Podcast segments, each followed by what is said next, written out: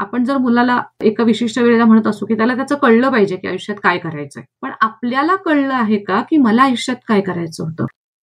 पालकत्व म्हणजे जबाबदाऱ्या पालकत्व म्हणजे खूप कर्तव्य पालकत्व म्हणजे खूप पैसे कमवावे लागणं पालकत्व म्हणजे आयुष्यभराची जबाबदारी आणि मग कटकटी. पालकत्वाच्या पालकाच्या संकल्पना किती स्पष्ट आहेत?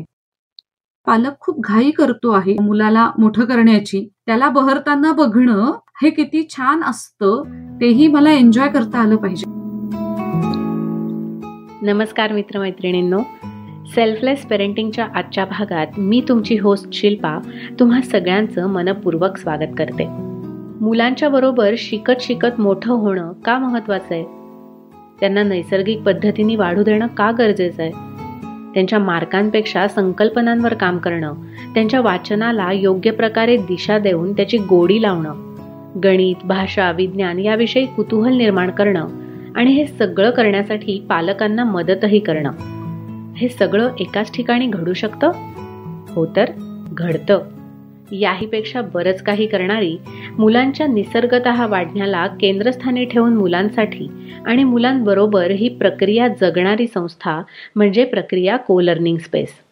ज्याचा प्रवास जाणून घेणार आहोत प्रक्रियाची को फाउंडर मुग्धा नलावडे हिच्याकडून. मुग्धा मुळात कलाशाखेची पदवीधर. पत्रकार निवेदिका समन्वयक संपादक असा प्रवास करत करत एका प्रयोगशील शिक्षण संस्थेतील इतिहासाची ताई असा तिचा प्रवास होत होत आता प्रक्रिया या नावाने स्वतः चालू केलेल्या वेगवेगळ्या उपक्रमांची संचालिका म्हणून ती सध्या काम करते Mugdha most welcome selfless parenting या माझ्या मराठी पॉडकास्टवर तुझं खूप मनापासून स्वागत. Thank you Shilpa thank you so much सगळ्यात आधी जसं मी माझ्या सगळ्या गेस्टना विचारते तोच प्रश्न मी तुलाही विचारणार आहे की तुझी स्वतःची पालकत्वाची डेफिनेशन काय आहे? ओके पालकत्व याची व्याख्या खरं तर खूप व्यापक आहे. वेगळ्या अर्थाने दोन प्रकारचं पालकत्व आपण करत असतो. एक स्वतःच्या मुलाचं पालकत्व आणि एक सामाजिक पालकत्व. तर पालकत्व म्हणलं की आपल्या जगण्याचे संदर्भच बदलतात असं मला वाटतं आणि पुन्हा नव्याने आपल्याला जगण्याची संधी मिळते असं मला वाटतंय. त्यामुळे पालकत्व हे इतक्या छोट्याशा शब्दामध्ये खूप व्यापकता आहे. आणि या दोन्ही प्रकारचं पालकत्व आता मी निभवतीये असं मला सातत्याने वाटतं. आधी मी माझ्या मुलांसाठी केलेलं किंवा रादर अजून करती आहे. प्लस समाजातल्या इतर घटकांसोबत काही काम सुरू केलंय. त्यानिमित्ताने त्यांचंही पालकत्व घेतलंय असं मला आता जाणवायला लागलंय. आणि ही जबाबदारी खूप मोठी असते. पण ती खूप नैसर्गिक पद्धतीने पेलताही येते असं मला वाटतंय. मस्त मस्त. फारच छान. पालकत्वाचे पर्स्पेक्टिव्ह प्रत्येकाचे वेगळे असतात. त्यामुळे खरं तर मी हा सगळ्याच माझ्या गेस्टना हा प्रश्न विचारते आणि त्यातून बरेच छान छान इनपुट्स मलाही मिळत असतात. तर मला सुरुवातीला थोडस तुझ्या पालकत्वाच्या प्रवासाविषयी जाणून घ्यायचंय की तू प्रयोगशील शिक्षण व्यवस्थेत मुलांना शिकवायचं असा निर्णय आधीपासूनच घेतला होतास की तो नंतर घेतलास? खरं तर खूप आधीपासून घेतला होता. म्हणजे अगदी लग्न व्हायच्या आधीच माझा संबंध पानसे सरांशी ग्राममंगल या संस्थेशी आला होता. आणि तेव्हाच ठरवलं होतं की हे फार काहीतरी वेगळं आहे आणि फार सुंदर आहे.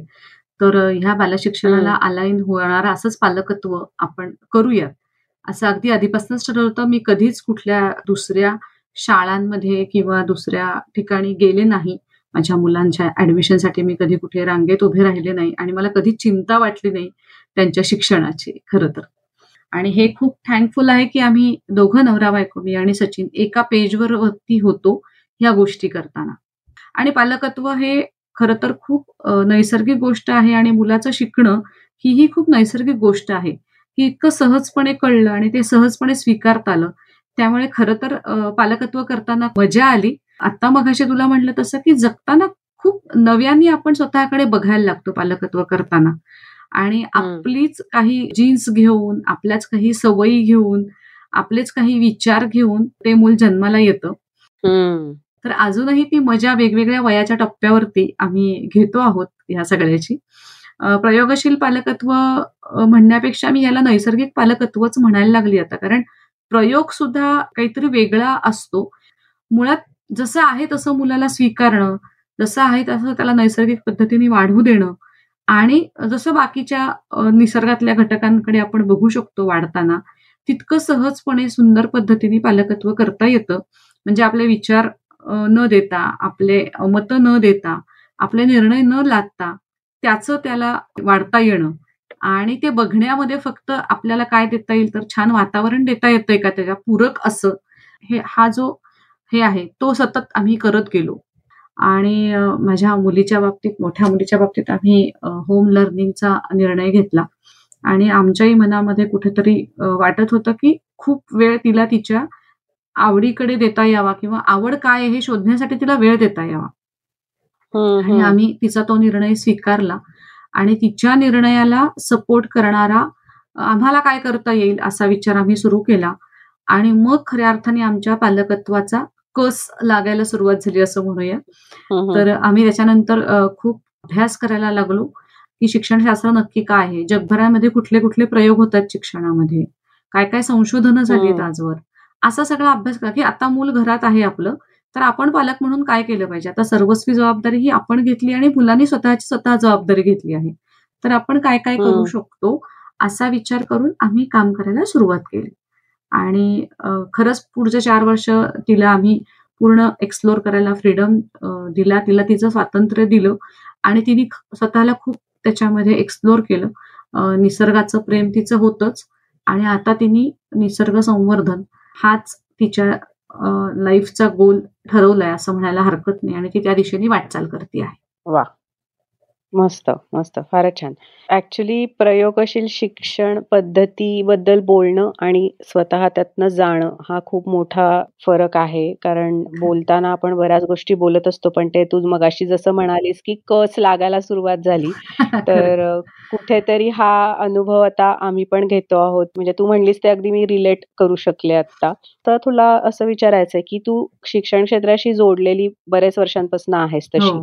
तर तू कन्व्हेन्शनल एज्युकेशन सिस्टीम पाहिली आहेस होम स्कूलिंग तू स्वतः केलेलं आहेस किंवा कन्स्ट्रक्टिव्ह एज्युकेशन सिस्टीममध्ये तू काम केलेलं आहेस तर अशा सगळ्या या व्यवस्था जेव्हा तू जवळून पाहिल्यास अनुभवल्यास तर म्हणजे तू आता तू स्वतःची एक आता को लर्निंग स्पेस सुद्धा तुम्ही तयार केली आहे आणि साधारण पालकांना तू आता काय सांगशील तुझ्या या अनुभवातनं? की मुलांसाठी जर शिक्षण व्यवस्था निवडायची असेल तर त्यांनी काय विचार करायला पाहिजे? हे एक पालक म्हणून सुद्धा आणि आता एक संचालक म्हणून सुद्धा तुला काय वाटतं?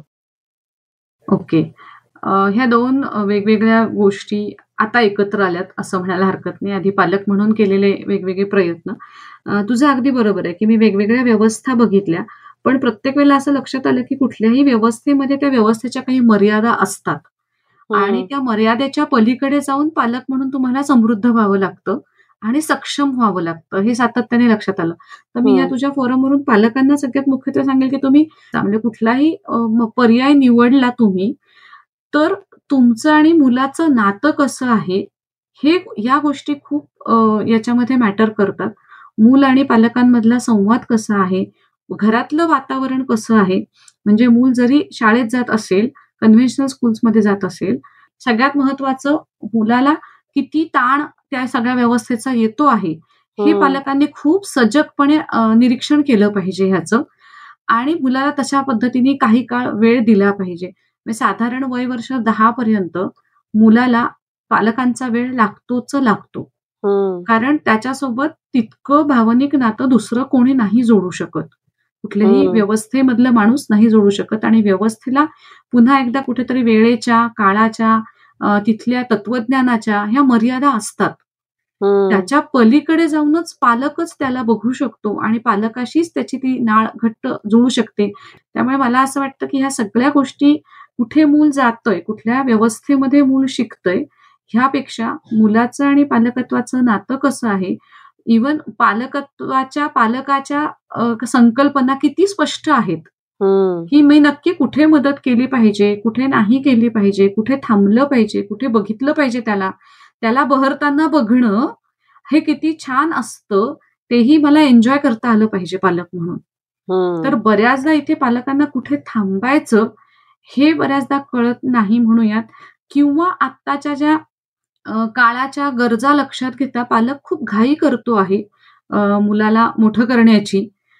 तिथे त्याला थोडस शांत बसून की शांत बसल्याने काही वेळ वाया जात नाही. हे पालकाला लक्षात येणं फार गरजेचं आहे. काळ द्यावा लागतो. कुठल्याही व्यवस्थेमध्ये मूल गेलं तरी काही काळ थांबावं लागतं. काही काळ त्याच्यावरती चिंतन करावं लागतं.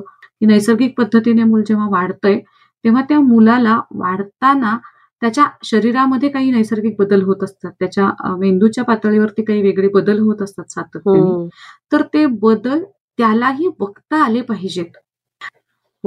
तर वेगवेगळ्या व्यवस्थांमध्ये मूल जेव्हा जातं तेव्हा तिथून मूल परत आल्यानंतर त्याचे काय प्रश्न असू शकतात ह्याचं निरीक्षण जर पालकांनी केलं की मला म्हणजे एखादा मला विषय आवडत नाही एखादी ताई आवडत नाही एखादे सर आवडत नाही किंवा तिथलं वातावरण आवडत नाही किंवा येता जाता व्हॅनमध्ये मुलं त्रास देतात असे असंख्य प्रश्न मुलांच्या आयुष्यात घडत असतात.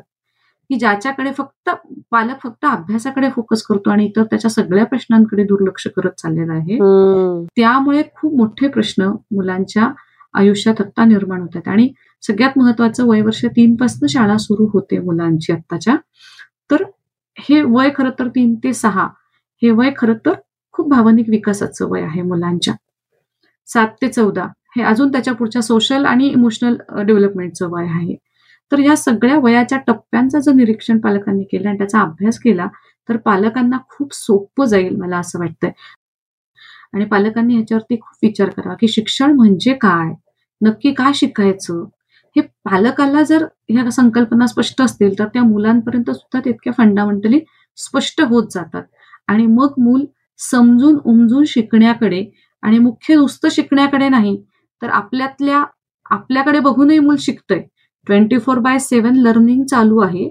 हे जर लक्षात ठेवलं तर आपल्याला सगळ्या गोष्टी सोप्या करता येतात. आणि आपल्यालाही अत्यंत प्रामाणिकपणे मुलांसोबत जगता येतं. आणि अत्यंत पालकत्व हे समृद्ध म्हणतो ना आपण दोन्ही अंगाने व्हायला लागतं. मुलांच्या आणि पालकांच्या अंगाने. आणि मग खरी मजा येते खरं तर जगण्यातली. आपल्यातही खूप त्रुटी असतात ज्या या निमित्ताने काढता येतात. आपल्यावरती पण स्वतःवरती खूप काम करायची गरज असू शकते. तर ती करता येते या सगळ्यामध्ये. आपण जर मुलाला एका विशिष्ट वेळेला म्हणत असू की त्याला त्याचं कळलं पाहिजे की आयुष्यात काय करायचंय. हे खूप सहज म्हणतो आपण. पण आपल्याला कळलं आहे का की मला आयुष्यात काय करायचं होतं? आणि मग ते करताना मला काय स्ट्रगल आले तर ते स्ट्रगल त्यालाही होत असतील. तर तिथे प्रत्येक ठिकाणी तिथे स्वतः सोबत मानवी मन कसं घडत जातं मानवी मेंदू कसा काम करतो मला वाटतंय ह्याचा अभ्यास करणं पालकांनी फार गरजेचं आहे. अजून एक छोटीशी गोष्ट ऍड करायची मला. सचिनची ही खरं तर म्हणणं आहे आणि थिअरी आहे आणि त्यांनी त्यांनी खूप छान मांडली की व्हॅक्युम क्रिएट नाही झाला ना तर आतलं बाहेर येत नाही. तुम्ही बाहेरून खूप देत राहिलात तर मुलाला आतलं कळणार नाही त्याच्या आत काय चाललंय नक्की की त्याला काय नक्की तो घेऊन जन्माला आलाय किंवा त्याला नक्की काय करायचं आयुष्यामध्ये ह्याचं चिंतन होण्यासाठी खूप काळ ब्लँक गेला तरी हरकत नाही मुलांच्या आयुष्यातला. पण तो काळ जो जातो काय सहा महिने असेल वर्ष असेल कोणाला दोन वर्ष लागतील पण तो काळ जो जेव्हा जातो तेव्हा मुलाला स्वतःच स्वत्व गवसायला लागतं. मस्त. आणि तो पॉज देणं फार गरजेचं आहे फार गरजेचं आहे. प्रत्येक वेळेला काहीतरी शिकलं पाहिजे आणि काहीतरी करत राहिलं पाहिजे आयुष्यामध्ये. ह्याला कुठेतरी आपण थांबलो पाहिजे. आणि याला आम्ही व्हॅक्युम थेरी म्हणायला लागलो हल्ली की व्हॅक्युम क्रिएट केला की आतला आवाज ऐकायला वेळ मिळतो. आणि हे सगळ्यांच्याच बाबतीत आहे मला असं वाटतंय. मोठ्यांच्याही बाबतीत अप्लाय होऊ शकतो म्हणजे. राईट हा प्रयोग आम्ही घरात केला आणि आमच्या सगळ्यांवरती आम्ही हा प्रयोग सातत्याने करतोय की आता खूप घाई होतीये का? थांबूया पॉज घेऊया विचार करूया जे करतोय ते योग्य आहे का? योग्य दिशेने चाललंय का? चिंतन करूया दोन दिवस आणि मग निर्णय घेऊया. खूप आता आपल्याला घाई जी लागली आहे सगळ्या गोष्टींची तिथे खूप काम करायची आता गरज आहे मला असं अगदीच, अगदीच. खरं तर तू आत्ता जे म्हणतेस ते अगदी तंतोतंत पटतंय. कारण मी मुळात हा पॉडकास्ट सुरू करण्याच्या मागेही हाच थॉट होता, की पालकत्व हे शिकायचंय आपल्याला. हा अवेअरनेसच नाहीये पालकांमध्ये. त्यांना असं वाटतं, की मूल जन्माला आलं, की ते वाढणार आहे. जसं आपण वाढलो तसं तेही वाढेल. पण त्या प्रोसेसमधनं मोठं होत असताना जर त्याला त्या-त्या ठिकाणी मदत नाही मिळाली, तर त्याचे मोठे झाल्यानंतर कुठे प्रॉब्लेम्स निर्माण होतात. अगदी खरं. तर हे नंतर करून काहीच उपयोग नाही ना. मग जर तुम्ही हा डिसिजन घेतलाय, की मला पालक आता व्हायचंय किंवा तुम्ही विलिंगली जर मूल जन्माला घालताय, तर मग ते वाढवलंही विलिंगलीच पाहिजे ना. मग नंतर मग ह्याच्या त्याच्यावरती त्या जबाबदाऱ्या ढकलून काहीच उपयोग नाहीये. ती पूर्णतः माझी जबाबदारी आहे. ऍटलीस्ट जोपर्यंत ते स्वतःचे डिसिजन्स घेऊ शकत नाही तोपर्यंत. एवढी तरी एक मानसिकता निर्माण व्हावी या हेतूने खरं तर ही हा सगळा गाठ घातलाय. आणि असे तुझ्यासारखे लोक त्याच्यासाठीच बोलवते की जेणेकरून त्यांना समजेल की खरंच त्यातनं गेलेली लोक काय विचार करतात आणि ते तू जे घाईचं म्हणालीस तेही मला अगदी पटतंय की खूप घाई आहेत. लोक इतके हायपर होऊन ते हो. पहाटे लाईन मध्ये जाऊन थांबून ऍडमिशन्स वगैरे म्हणजे मला वाईट वाटतं कधी कधी त्या मुलांच्या बाबतीतही आणि त्या आई वडिलांची अगदी. पण कीव येते की अरे कुठे तुम्ही चाललाय? म्हणजे तुम्ही काय विचार करताय? तू प्रोसेस हा शब्द वापरला त्याच्यावरती मला बोलायचंय. खरं तर आपण म्हणजे प्रोसेस हाच अर्थ याचा मराठी अर्थ घेऊन प्रक्रिया. हे. खरं तर नाव त्याच्यातून पडले आणि आम्ही पालकांना या माध्यमातून तू प्रक्रिया को लर्निंग स्पेस बद्दलही हो हो. मग अशी बोललीस की प्रक्रिया को लर्निंग स्पेस ही तेवढ्यासाठीच आहे आणि त्याचं नावच आमच्या प्रत्येकच उपक्रमाचं नाव प्रक्रिया आहे. कारण आम्ही पालकांपर्यंत हे पोहोचवतो की प्रक्रिया आहे निरंतर. घडणारी प्रक्रिया आहे. हे आज असं काहीतरी इनपुट टाकलं की आउटपुट येईल हे प्रोडक्ट नाहीये हे रिझल्ट ओरिएंटेड काम नाही आहे. मी आता आज हे एक महिना झाला मी ह्याला एवढा वेळ दिलाय आणि आता ह्याने असंच वागलं पाहिजे. तर असं घडू नाही शकत. त्याच्यासोबत सातत्याने ते करत राहिलं पाहिजे. सातत्याने तसे मेंदूला वेगवेगळे अनुभव दिले पाहिजेत. ज्यातनं त्याचं चिंतन मनन आणि हे मी का करतो आहे को लर्निंग स्पेसचं सगळ्यात मोठं विजन आहे की मुलाला स्वतःला कळलं पाहिजे की हे मी का करतो आहे? मी का हम्म. लिहितो आहे? मी का वाचतो आहे? मी का वाजाबाक्या बेरजा करायच्या आहेत? मला का लिहायचं आहे? तर हे आमचं विजन आहे की why to learn and how to learn हे मुलाला हम्म. कळलं पाहिजे. आणि स्वतःच्या लर्निंग मेथडॉलॉजीज त्याच्या त्याला सापडल्या पाहिजे. स्वतःची गती काय आहे? माझी स्वतःची पद्धत काय असू शकते शिकण्याची? आणि त्या पद्धतीने मी माझा माझा कसा शिकू शकतो? ह्यासाठीची ती स्पेस आहे. आणि. को लर्निंग हे नाव याच्यासाठी आहे की को लर्निंगमध्ये काम करणारा फॅसिलेटर शिकतोय. को लर्निंगचे सो कॉल्ड आम्ही जो काही डायरेक्टर स्वतःला म्हणत असतो तर आम्ही शिकतो आहोत. आमच्यावर कोर टीम मेंबर्स आहेत ते पण शिकत आहेत. आणि तिथे येणारी मुलं आणि पालकही शिकत आहेत. तर या. सगळ्यांच्या शिकण्यासाठीची ती एक सुंदर जागा आहे. आणि त्या जागेमध्ये प्रत्येक जण आपल्या गतीने आपल्या पद्धतीने शिकण्याचा प्रयत्न करत आहे आणि तिथे असं वातावरण तयार केलं जाईल की जिथे मुलाला शिकावंसं वाटावं. शिकवलं नाही जाणार शिकलं जाणार ह्याच्यावरती आम्ही सतत काळजी घेतो या गोष्टीची की मूल शिकतं कसं होईल किंवा त्याला शिकायला मजा कशी येईल त्याला शिकण्यासाठीच्या पद्धती स्वतःच्या स्वतः कशा सापडतील. राईट आणि इथे पण मग हा जो मुद्दा आहे व्हॅक्युम किंवा त्याला स्पेस देणं विचार करायला हे आम्ही नऊ ते तीन या वेळात जेवढी मुलं असतात त्याच्यात तीन वेळा तरी वेगवेगळ्या पद्धतीच्या मेडिटेशन टेक्निक्स आम्ही मुलांसोबत वापरतो आहोत इथे. वा की जेणेकरून त्याला स्वतःला आत्मनिरीक्षण करायला इथे परीक्षण हा शब्द जाणीवपूर्वक नाही वापरायचा आहे परीक्षण म्हणलं की तिथे कुठेतरी स्वतःला बोचणी देणं किंवा स्वतःला काय म्हणूया परीक्षेतनच बघणं स्पर्धेतून बघणं असं येतं. जे इथे टाळतो परीक्षण नाहीये हे निरीक्षण आहे. की माझं मला. निरीक्षण करता येणं की माझ्या आतमध्ये काय घडतं आहे. आणि कुठल्या ह्याच्यात मी अ, आत्ता मला ताण येतो आहे आता मला ही पद्धत नाही जमत आहे. मला वेगळ्या पद्धतीने काही मदत मिळेल का ताई दादांची अशा पद्धतीने हे काम आम्ही आता सुरू केलं आहे आणि पुढे नेतो आहोत. मस्त मस्त. आणि आय एम शुअर की जर एवढा स्ट्रॉंग फाउंडेशन असेल किंवा बेस असेल आणि सगळ्यात महत्वाचं म्हणजे प्रयोगशील शिक्षण संस्थांच्या बाबतीत कधी कधी जे घडतं की क्लॅरिटी नसेल तुमच्या प्रोसेसची तुम्हाला तर तिथे मग ती कुठेतरी गल्लत होते आणि मग तिथे जाणाऱ्या पालकांची निराशाही होते बरेचदा. सो मला असं वाटतं की त्यातून ताऊन सुलाखून आता को लर्निंग स्पेस तयार झालीये तर अगदी. डेफिनेटली हे खूपच छान पद्धतीने पुढे जाईल आणि really all the best to. All of you thank you आज जो एपिसोड करतोय त्याचा अजून एक महत्त्वाचा मुद्दा त्याच्यात असा होता माझ्या डोक्यात की खूप छान एक उपक्रम तू जवळजवळ दोन हजार अठरा पासन करतीयस आणि त्याचं नाव आहे प्रक्रिया वाचन कट्टा. आणि हा कट्टा खूपच चर्चेत येतोय. फेसबुक वरती सुद्धा मी बघत असते. आणि असं कुठेतरी असं मला जाणवलं की अरे हे खूप छान आहे. कारण स्क्रीन टाइम हा एवढा मोठा सध्याचा इश्यू झालेला. आहे मुलांच्या बाबतीतला. आणि अशा वेळेला एवढी चांगली गोष्ट लोकांना जर माहीत नसेल तर असं नाही व्हायला पाहिजे. तर ती जास्तीत जास्त लोकांपर्यंत पोहोचवण्यासाठी खरं तर आपण हा एपिसोड करावा असं मला वाटलं. हं. सो मला आता त्या वाचन कट्ट्याविषयी थोडस उलगडून सांगशील का? आणि का असं वाटलं सुरू करावं? आणि काय काय घडतं तिथे? अगदी. वाचन कट्टा हा प्रक्रिया वाचन कट्टा हा माझा अत्यंत जिव्हाळ्याचा विषय आहे कारण तो पहिला उपक्रम आहे प्रक्रियाचा. आणि तो सुरू करण्यामध्ये अनेक लोकांनी मदत केली ऊर्जा दिली आणि तेव्हा कळलं की अरे केवढं छोटसा विचार आपलं केवढं मोठं काम उभं करू शकतो आणि त्यातनं बऱ्याच गोष्टी निर्माण होऊ शकतात.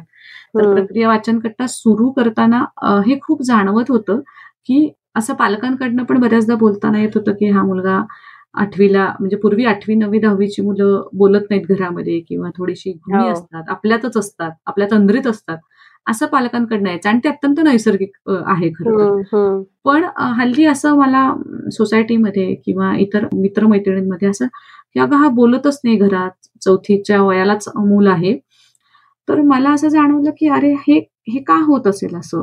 आणि आमचं त्याच्यावरती खूप बोलणं व्हायचं माझं आणि सचिनचं की असं का घडत असेल? काय काय ह्याच्या मागची कारणं असतील? अर्थात मग भाषा शिक्षणाचा अभ्यास बालशिक्षणाचा अभ्यास होताच चालू.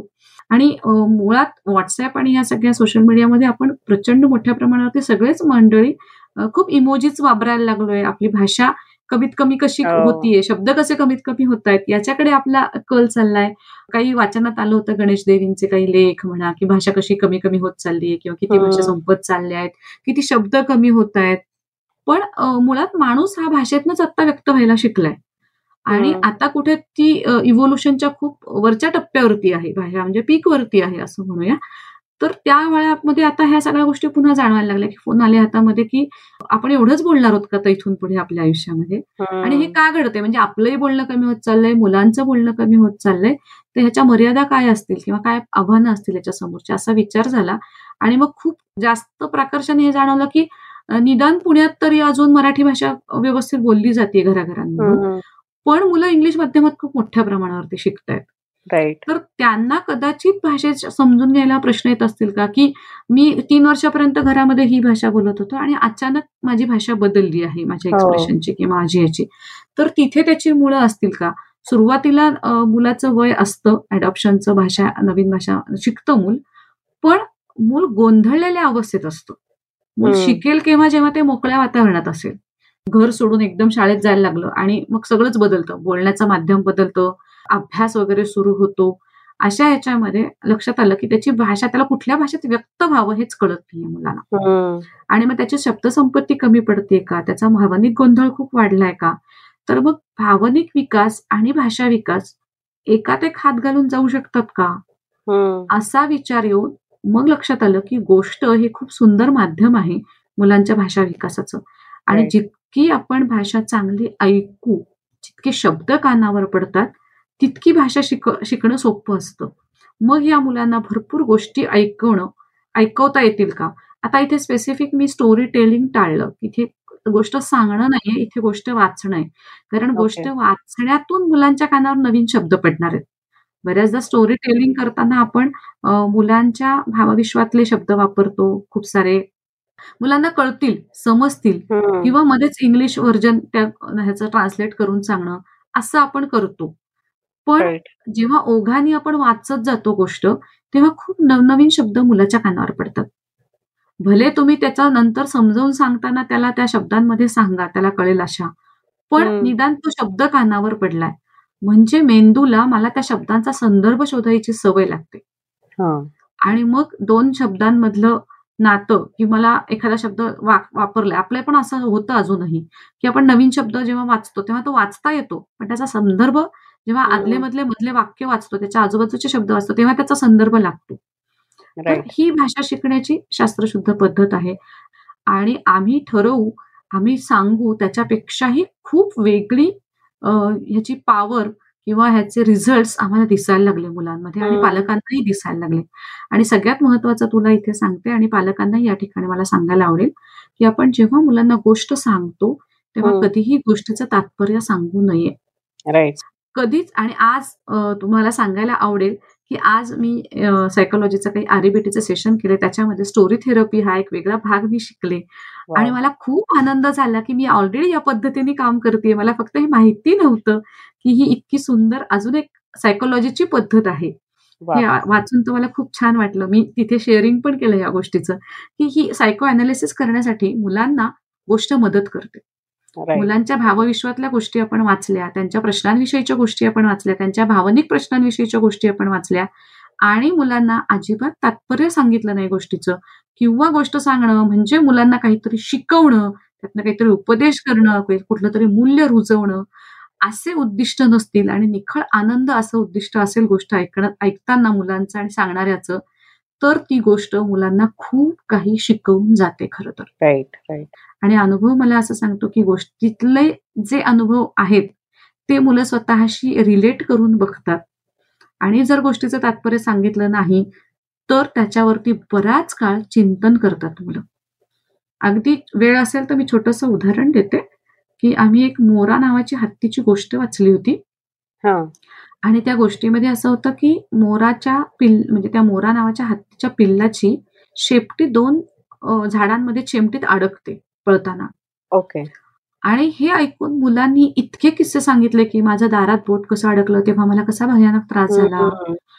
दाताखाली जीभ अडकली तेव्हा कसा त्रास झाला. तर इतक्या छोट्या छोट्या गोष्टीत पण मुलांचे इतके इमोशन्स त्यातनं बाहेर पडले. त्या आठवणी त्या मेमरीज असोसिएट झालेल्या ब्रेनमध्ये त्यातनं मूल बाहेर पडलं. म्हणजे मोठ्या भीतीवरती आणि मोठ्या त्रासदायक इमोशनवरती इथे काम झालं मुलांच्या. मस्त. तर असं खूप घडतं जेव्हा वाचनकट्टा होतो. ओके. ह्याचं साधारण स्वरूप पण सांगशील? म्हणजे साधारण महिन्यातनं कधी असतो? किंवा जर कोणाला सभासद व्हायचं असेल तुझ्या वाचन कट्ट्याचे तर ते कसं करता येईल? याचे थोडे डिटेल्स दे. Okay okay okay. सो आता वाचनकट्टा हा महिन दर महिन्याचे चार सेशन्स म्हणजे वीकली एक सेशन असतं एक तासाचं. अशा पद्धतीने वाचनकट्टा चालतो. लॉकडाऊनच्या पूर्वी हा वाचनकट्टा ऑफलाईन सोसायट्यांमध्ये होता. अजूनही तो सुरू होऊ शकतो आता. आम्ही सोसायटीत येऊन काम करतो. तुम्ही जर सोसायटीमध्ये पंधरा मुलं गोळा केली पंधरा मुलं असतील आणि बसायला साधारण जागा असेल कुठली चालेल. तुमचं क्लब हाऊस असेल झाडाखालची जागा असेल अजून काही कोणाचा कोणाचा स्वतःचा हॉल देण्याची इच्छा असेल की माझ्या घरात केलं तरी चालेल.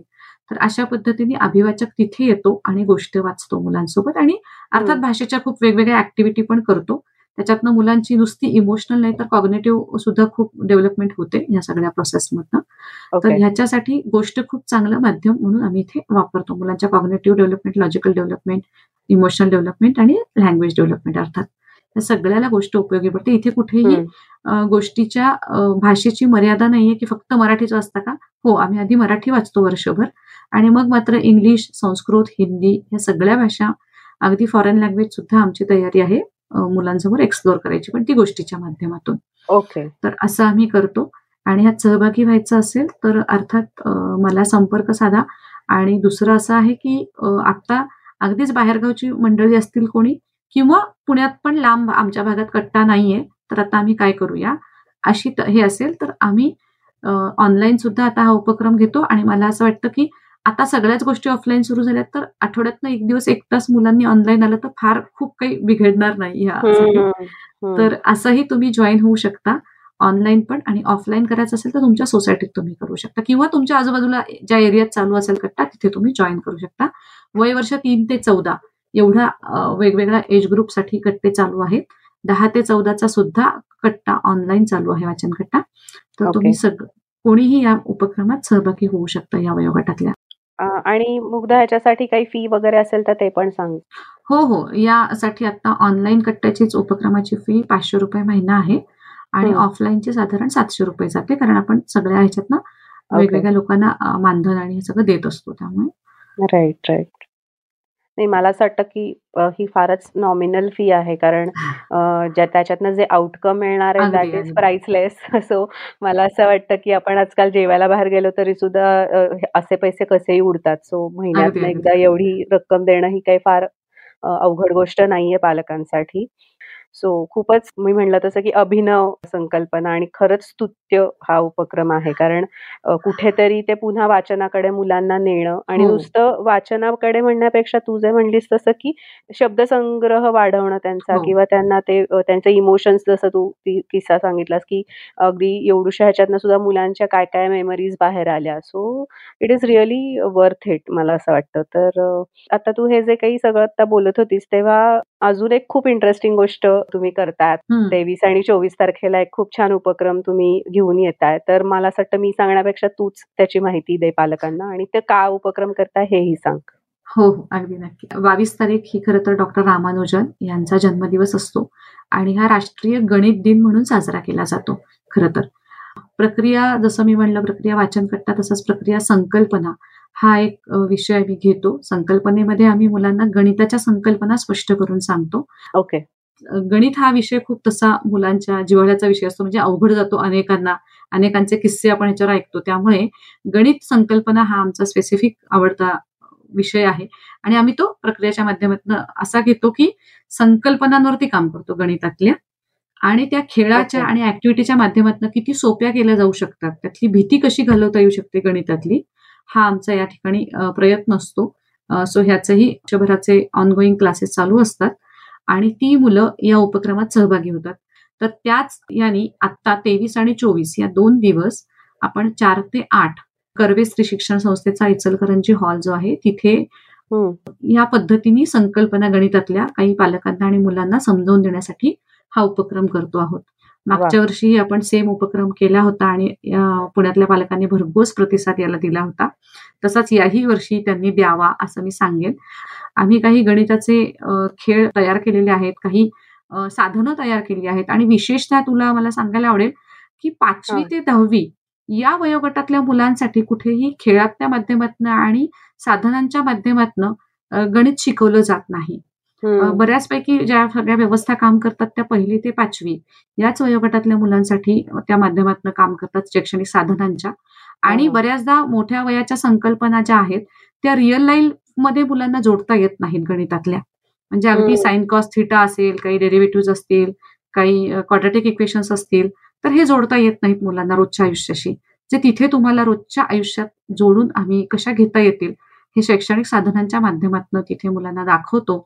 आणि पालकांना आणि मुलांना सुद्धा असं चुटकीसरशी एनलायटनमेंट येते. ऐ शपथ ही संकल्पना इतकी सोपी होती जी मला आजपर्यंत कळली नव्हती आणि चुटकीसरशी मुलांना काही संकल्पना कळून जातात त्या सगळ्यातनं. तर मी नक्की आवाहन करेल सगळ्या पालकांना या दृष्टी की ज्यांना ज्यांना खरंच गणित हा आवडता विषय असतो कधीतरी नावडता असतो कधीतरी भीती बसलेली असते अशा सगळ्या पालकांनी शिक्षकांनी आणि मुलांनी इथे मला वाटते गणित शिकायला नक्की यावं. खूप मजा येते खूप धमाल येते आणि खरंच आम्ही खूप खेळ खेळतो इथे अक्षरशः नवनवीन खेळ खेळतो या ठिकाणी आल्यानंतर. मला फक्त मुग्धा एकच क्लॅरिटी हवी आहे, की ह्याच्यामध्ये काही माध्यमाचा काही अडसर येतो का? की म्हणजे कुठल्या मीडियम मधनं मूल शिकत असेल तर? नाही खरोखर. कदाचित आपण जसं अपूर्णांक आणि फ्रॅक्शन असं हे आहे. तर म्हणजे दोन्ही लँग्वेजचा युज केला जातो का? म्हणजे इंग्लिश हो, मीडियमची हो, मुलं हो. पण येऊ शकतात का तिथे? अगदी, अगदी. इंग्लिश माध्यमातली मुलं नक्की येऊ शकतात. सीबीएसई, एसएससी ह्या सगळ्या गोष्टींच्या सिलेबसचा विचार केलेला असतो संकल्पना घेताना. ओके. पण इथे इंग्लिश आणि मराठी दोन्ही माध्यमातून मुलांसोबत काम केलं जातं. इंग्लिश माध्यमातूनच मोस्टली होतं जास्त काम. कारण असंही आहे की पुढे जाऊन मुलं सेमी घेतात. अगदीच मराठी माध्यमात शिकत जरी असतील तर ते पाचवीपासून आता सेमी सुरू झालंय. तर बऱ्यापैकी गणिताची जी भाषा आहे ती किंवा टर्मिनॉलॉजी म्हणूया त्यातली संकल्पनांची तर ती इंग्लिश माध्यमातून जास्त पटकन कळते मुलांना. त्यामुळे तिथे इंग्लिश माध्यम सुद्धा वापरलं जातं. आणि आता ह्या संकल्पना या उपक्रमात सहभागी मुलं जी आहेत ती वेगवेगळ्या शाळांमधलीच आहेत बाहेरच्या. राईट सो त्यामुळे म्हणजे जी मुलं रेग्युलर ऑनगोईंग क्लासला येतात संकल्पनेच्या ती सगळी बाहेरची मुलं आहेत. त्यामुळे इथे दोन्ही प्रकारचे टर्मिनॉलॉजी वापरले मराठी माध्यमातली आणि इंग्लिश माध्यमातली मुलं इथे एकत्र शिकतात. त्यामुळे दोन्ही भाषा तिथे वापरली जाते दोन्ही मुलांच्या कानावर दोन्ही शब्द पडतात. हा राईट राईट हा हेच मला विचारायचं होतं आणि तू आता हे जे म्हंटली संकल्पनांचा जो क्लास म्हणजे अदर वे राऊंड सुद्धा की समजा फॉर एक्झाम्पल कोणाच्या काही प्रायर मुळे समजा तेवीस आणि चोवीसला त्यांना नाही जमलं तर हो. त्यांना जर तुझ्या या संकल्पना क्लिअर करण्याच्या क्लाससाठी एनरोल करायचं असेल, तर त्याची काय पद्धत आहे आणि म्हणजे मगाशी म्हणलं तसंच की फ्रिक्वेन्सी आणि फी दोन्ही सांग? हो. तुम्हाला तिथे कळवावं लागेल की तुम्हाला ऑनलाईन करायचंय का ऑफलाईन करायचंय. याची पण फ्रिक्वेन्सी आठवड्यातनं एक दिवस दोन तास एवढीच असते. कारण तिथे आम्ही प्रचंड विचार करायला वाव देतो मुलांना. आणि त्याच्यामुळे एक आठवडा, दोन तास एवढी फ्रिक्वेन्सी पुरते. कारण खूप त्याच्यावर थिंकिंग प्रोसेस खूप ट्रिगर केल्या जातात त्याच्यामध्ये. त्यामुळे खूप विचार करायला वेळ मिळणं गरजेचं असतं. म्हणून एक आठवड्यातनं एक दिवस दोन तास ऑनगोईंग आणि ऑफलाईन असेल तरीही तसाच तशीच पद्धत आहे. फक्त ऑफलाईनची फी थोडी जास्त आहे आणि ऑनलाईनची फी थोडी कमी आहे. ऑफलाईनची फी दीड हजार रुपये आहे आणि ऑनलाईनची फी एक हजार रुपये आहे. महिना? महिना. ओके ओके ग्रेट हा म्हणजे असे इनपुट्स आपण आधीच देऊन ठेवले की पालकांनाही ऑप्शन्स कळतात हो. की बाबा मला असं नको व्हायला की अरे तेवीस चोवीस मिस झालं मग आता मी मला नाही काही करता. येणार ह्याच्यावरती. तर असं नको व्हायला. इथे मला अजून ऍड करायला आवडेल की काही जर असे शिक्षक किंवा शाळा ऐकत असतील तर आम्ही हा मॅथ्स डेचा जे जो इव्हेंट आहे तो इतर शाळांमध्ये पण जाऊन करू शकतो की ज्यांना असं वाटेल की आमचा क्राऊड खूप आहे. आम्ही इतक्यांनी सगळ्यांनी तिथे येण्यापेक्षा. तुम्ही आमच्याकडे आलात आणि आम्हाला काही गोष्टी दिल्यात तर आम्ही तोही विचार करतो. आम्ही मागच्या वर्षी तर अनेक सोसायट्यांना पण सांगितलं होतं की खूप मोठी सोसायटी असेल जिथे खूप मोठा क्राऊड आहे तर त्यांनी सुद्धा त्यांच्या सोसायटी ग्राउंडमध्ये हा इव्हेंट ऑर्गनाईज करायला हरकत नाही. तर हा त्या ठिकाणचा प्रयत्न आहे. याच्यातले टीचर्स ट्रेनिंग प्रोग्राम्स पण आपण संकल्पनाच्या बाबतीत आणि पालकत्वाच्या बाबतीत सुद्धा करतो. म्हणजे पालक कार्यशाळा आणि शिक्षक कार्यशाळा सुद्धा या. सगळ्या गोष्टींसाठी. Great great Yes. मस्त मस्त. फारच छान. अ, मला असं वाटतं की हे दोन्ही तुझे उपक्रम इतके इन्साइटफुल आहेत आणि थॉटफुली डिझाईन केलेले आहेत असं मी म्हणेन की अ, पूर्ण त्याचा विचार आणि त्याच्या प- पुढचे परिणाम सुद्धा अ, व्यवस्थित लक्षात घेऊन तू म्हणलीस तसं की तो पॉज घेऊन तो वेळ घेऊन अ, ह्या गोष्टी केलेल्या आहेत. अं, मला एक ऍड करायला आवडेल हा. अजून. बोल. फक्त की जसं आपण मोठ्या मुलांसाठी संकल्पना घेतो तसंच आपण पहिली ते चौथीच्या मुलांसाठी कुतूहल घेतो. तर याच. पद्धतीने कुतूहल पण काम करतं. फक्त कुतूहलमध्ये असं होतं की सगळ्याच विषयाच्या संकल्पनांना हात लावला जातो.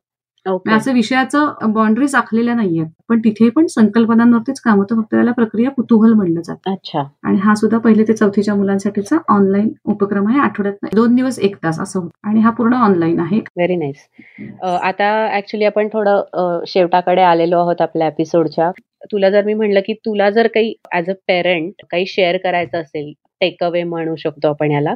तर तो तू काय शेअर करशील पालकांबरोबर? मी बघाशी बऱ्याच गोष्टी खरं तर स्पष्ट केल्या पण पुन्हा एकदा सांगेन की पालकत्वाचा ताण घेण्यापेक्षा किंवा पालक होणं म्हणजे खूप काहीतरी स्ट्रेसफुल आयुष्य जगणं असं नाहीये. तर पालक म्हणजे खूप आनंददायी जगणं होऊ शकतं. आणि मुलांसमोर आपण जीवन हे किती सुंदर आहे मजा मजा घेऊन सुद्धा करता येऊ शकतो. हा विचार आपल्याला ठेवायचा आहे का? मोठं होणं जगणं किती त्रासदायक आहे? हा विचार त्यांच्यापर्यंत पोचवायचा आहे. तर ऑलरेडी इतके ताण आपण आणि मुलं घेत आहेत त्या ताणामध्ये आपण भर घालायची आहे का? आपण तिथे कुठेतरी ताण हलका कसा करू शकतो? आणि आपलाही ताण आपण हलका कसा करू शकतो? ह्याच्याकडे बघायचं आहे. मला वाटतं ह्या ह्या दृष्टीतच आपल्याला बदल कसा करता येईल? हे बघायला लागेल की पालकत्व. म्हणजे जबाबदाऱ्या पालकत्व म्हणजे खूप कर्तव्य पालकत्व म्हणजे खूप पैसे कमवावे लागणं पालकत्व म्हणजे आयुष्यभराची जबाबदारी आणि मग कटकटी. असं घ्यायचं आहे का पालकत्व म्हणजे मस्त नव्याने पुन्हा एकदा जगण्याची संधी आहे. तुम्ही पण जगा आम्ही पण जगतो आणि मस्त जगण्यातली मजा घेऊया आनंद घेऊया हे आहे. हे फक्त मला वाटते प्रत्येक वेळेला पालकांनी स्वतःला तपासावं की मला आता जे होतंय ते कुठल्या दिशेला जात आहे नक्की दोन्हीपैकी. हे तपासत राहावं. येतात. अडचणी येणार आहेत आव्हानं येणार आहेत. सोसायटीमधून घरामधून इतर लोकांकडून विरोधही होऊ शकतो कदाचित.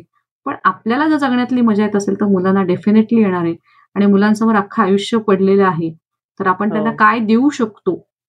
तर हेच देऊ शकतो की खरं मजा आहे. कारण जगायचं तर आहेच ना.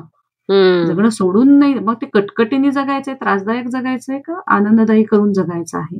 हे मला वाटते खूप आहे. आणि आनंददायी जगणं म्हणजे फक्त अं, करणं हल्लागुल्ला करणं असं नसून येणाऱ्या आव्हानांना येणाऱ्या समोरच्या प्रश्नांना संकटांना आई वडील कसं तोंड देतायत कसं त्याच्यात त्याला घेतायत आणि कसं पुढे जातात हा हेल्दी वे आपण कदाचित मला वाटते दिला तर त्यातनं जास्त मजा येईल. त्यांना पण आणि आपल्याला पण. वा मस्त. फारच छान. मला असं वाटतं की जरी तू ते असं आधी बोलली असलीस तरी आत्ता तू ते वाइंड अप करताना खूप छान पद्धतीने केलंस. सो एक दीड ते दोन मिनिटात तू त्याचं मॉरल ऑफ द स्टोरी म्हणतो तसं सांगितलंस. सो खरंच खूप धन्यवाद मुग्धा आज तू इथे आलीस आणि छोट्याशा वेळात का असेना पण तू जे काही मोठं काम करतेस त्याची मला असं वाटतं की आपण थोडीशी कल्पना देऊ शकलो असू पालकांना आणि डेफिनेटली जास्तीत जास्त पालक तुझ्याशी कनेक्ट होतील अशी मला आशा आहे. आणि पुन्हा एकदा मी सांगेन की पालकांनी खरंच या गोष्टीचा सिरियसली विचार करा आणि नक्की मुग्धाशी संपर्क साधा आणि त्या गोष्टीचा लाभ करून घ्या. कारण ह्याचे लॉंग टर्म इफेक्ट खूप छान असतात. हे तिच्या स्वतःच्याही अनुभवातनं तिने आता सांगितलंच आणि शिवाय तुम्हालाही ते लक्षात येईल जसं जसं ते मूल त्या प्रोसेसमध्ये जाईल. So thank you once again Mugdha तू आज इथे आलीस त्याबद्दल. थँक्यू शिल्पा. तू इतका छान कार्यक्रम ऑर्गनाईज केलास आणि इतक्या पालकांपर्यंत या पद्धतीने हा विचार मांडता आला मला या व्यासपीठावर. याचा खरंच खूप आनंद झाला. आपण खूप काळ मैत्रिणी आहोत पण हे वेगळं काहीतरी अनुभवायला मला मिळालं. आणि खूप लर्निंग प्रोसेस इथे पण झाली असं मला वाटतं आता. खूप खूप धन्यवाद हा अनुभव दिल्याबद्दल. Thank you thank you